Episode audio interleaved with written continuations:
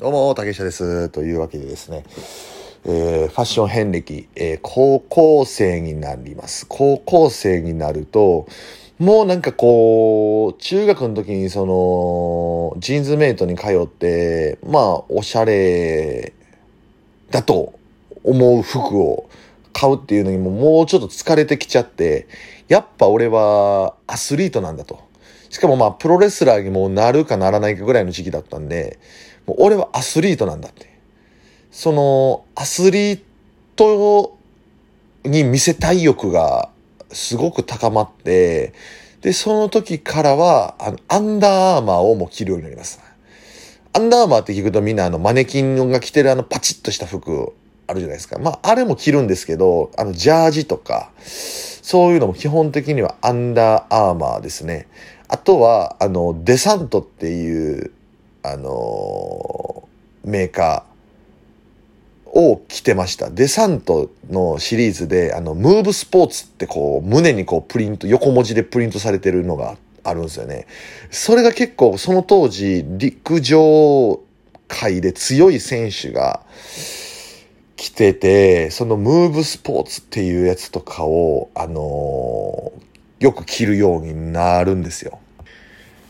あとは、スポーツデポ。スポーツデポのオリジナルブランドである、えー、ティゴラ。多分知ってる人あんまいないかもしれないですけど、ティゴラですね。大体この3つでした。えー、アンダーアーマー、えー、デサント、えー、ティゴラ。はい。この3つでね、あのー着こなしてましたね。もう、俺はおしゃれは逆にしないぞと。おしゃれな、あの、スポーツウェアを着るぞっていう時期になってましたね。なんで、基本的にはもう、高校生の時っていうのは、ジャージだったんですよね。で、えー、大学生になって、まあ、上京してきて一人暮らしを始めて、で、その時はもうプロレスラーにもなってたんで、多少のこうなんだろうな、周りの大学生よりかはお金には恵まれているわけで、で、なんか、もうその時一人暮らしの時ってなんかこうなんだろうな、開放感ってやっぱすごくて、なんか例えばね、僕が、じゃあさっきも言ったとおり、ジーンズメイトとかで服買い、買ったとするじゃないですか。ほんなら実家なんでね、家帰ると、なんかおかんとかがまたあの、どんな服買ったん？どんな服買ったみたいな感じで、急にこう袋開けてきて、なんやこれ、なんやこの服生きてんな？とかなんかいろいろ言われるんですよ。もうそれがもうめっちゃ嫌で、そそんなん待って僕その服買わなくなったんですよね。で、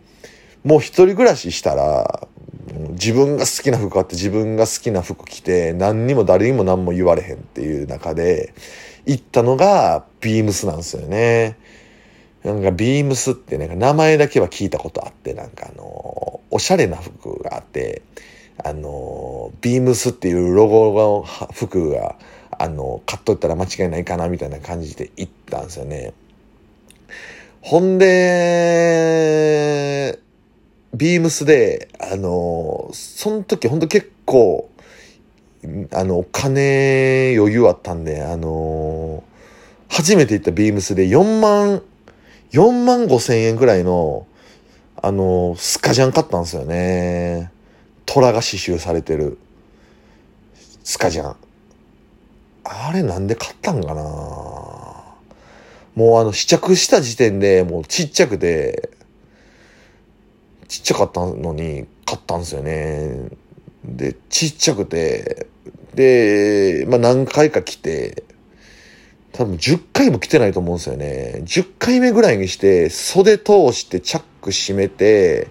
リュックサックを背負った瞬間に背中から破れたんですよね。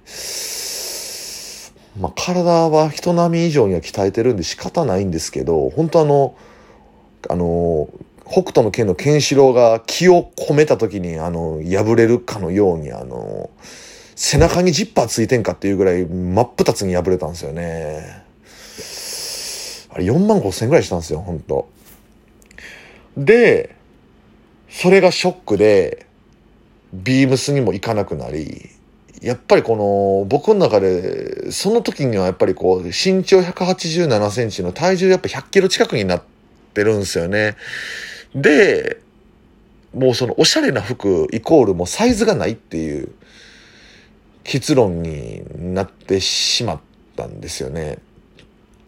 で、またあの、アンダーアーマーとか、そういうジャージ系を着るようになりました。で、また、ジャージ一直線に走ってしまって、えー、ここ数年お気に入りなのは、ドンキホーテの、あの、ブランドであります、アクティブギアですね。アクティブギアっていう、これがね、コスパが良くて、僕の好きななんか肌触りのジャージが多くて、で、軽くて、蒸れない、暑くない。で、なんかちょっとこう、パチッとしてる、なんか、動きやすいんですよね。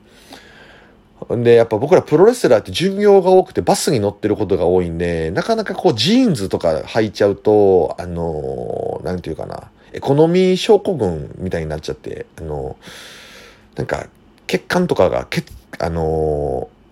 なんかこう、ギュッて押さえつけられて、なんか足とか痺れるんですよね。なんで、基本的にはゆったりジャージ着ることが多くて、ドンキホーテの、あの、アクティブギアっていうね、やつと、あとワークマン。ワークマンの服も結構大きいサイズで、機能性が良くて買いますね。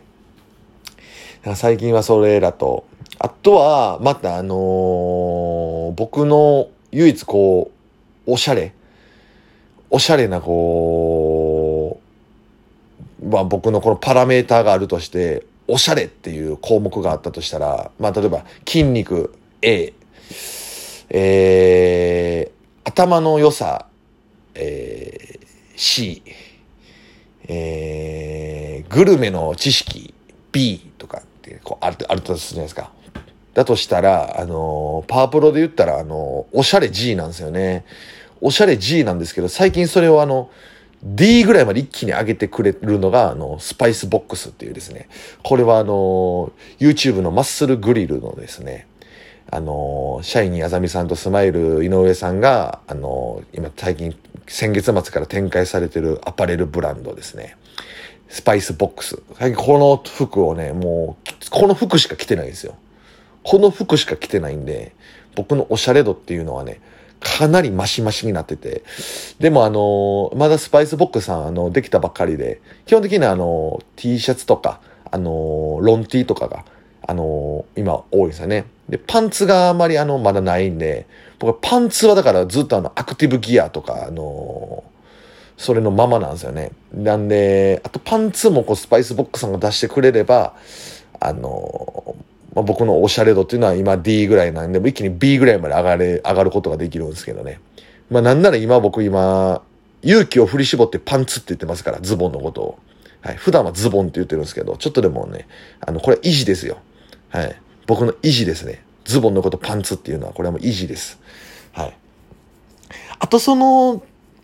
パンツで思い出しましたけど、あの、クックマンっていうブランドも、これはあの、DDT のあの先輩であるおしゃれ番長こと、あの、アキトさん、アキト選手から教えてもらったんですよね。2、3年前に教えてもらったと思うんですけど、クックマンっていうあの、シェフが履くような、シェフパンツを、アレンジしてるブランドですね。結構クックマンはそのシェフパンツっていうぐらいなんで、あの、バギーパンツみたいな感じでダボっとしてるんで、あの、履きやすくて普段から、あの、僕みたいな体の大きい人間でも。クックマンはよく下ですね。下を履きます。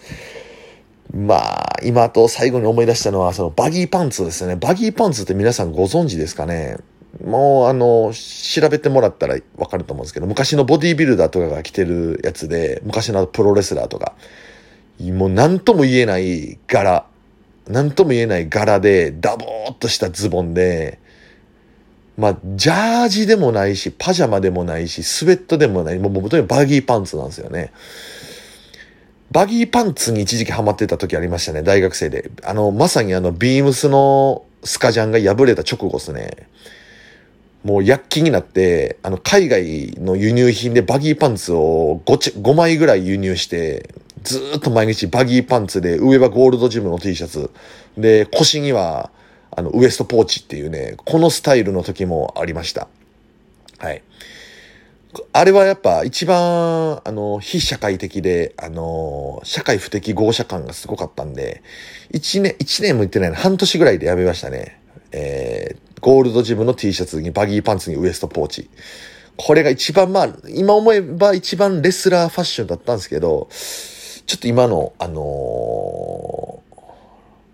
現代の東京にはちょっと馴染まなかったですよね。はい。まあそんな感じで私のファッション遍歴を長々と話しましたけども、えー、皆さんそれぞれ、えー、人の数ほどファッションに歴史ありというわけでですね、皆さん今は何の服を着てますか？何の服を着てる時が一番幸せだと、えー、思いますか？というわけでですね、えー、まあ僕は断るごとに、あのなんなんその服とか、あの、おしゃれじゃないみたいなことを言われるたびに、俺はあの、筋肉、筋肉を着てるからって、あの、言ってきたんですけど、はい、あの、僕は筋肉もファッションの一部だと思ってますので、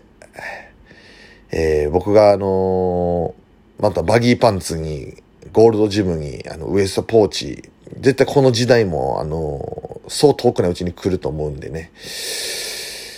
先取りしとこうかなと思います。それでは、えー、ありがとうございました。さよなら、さよなら、さよなら。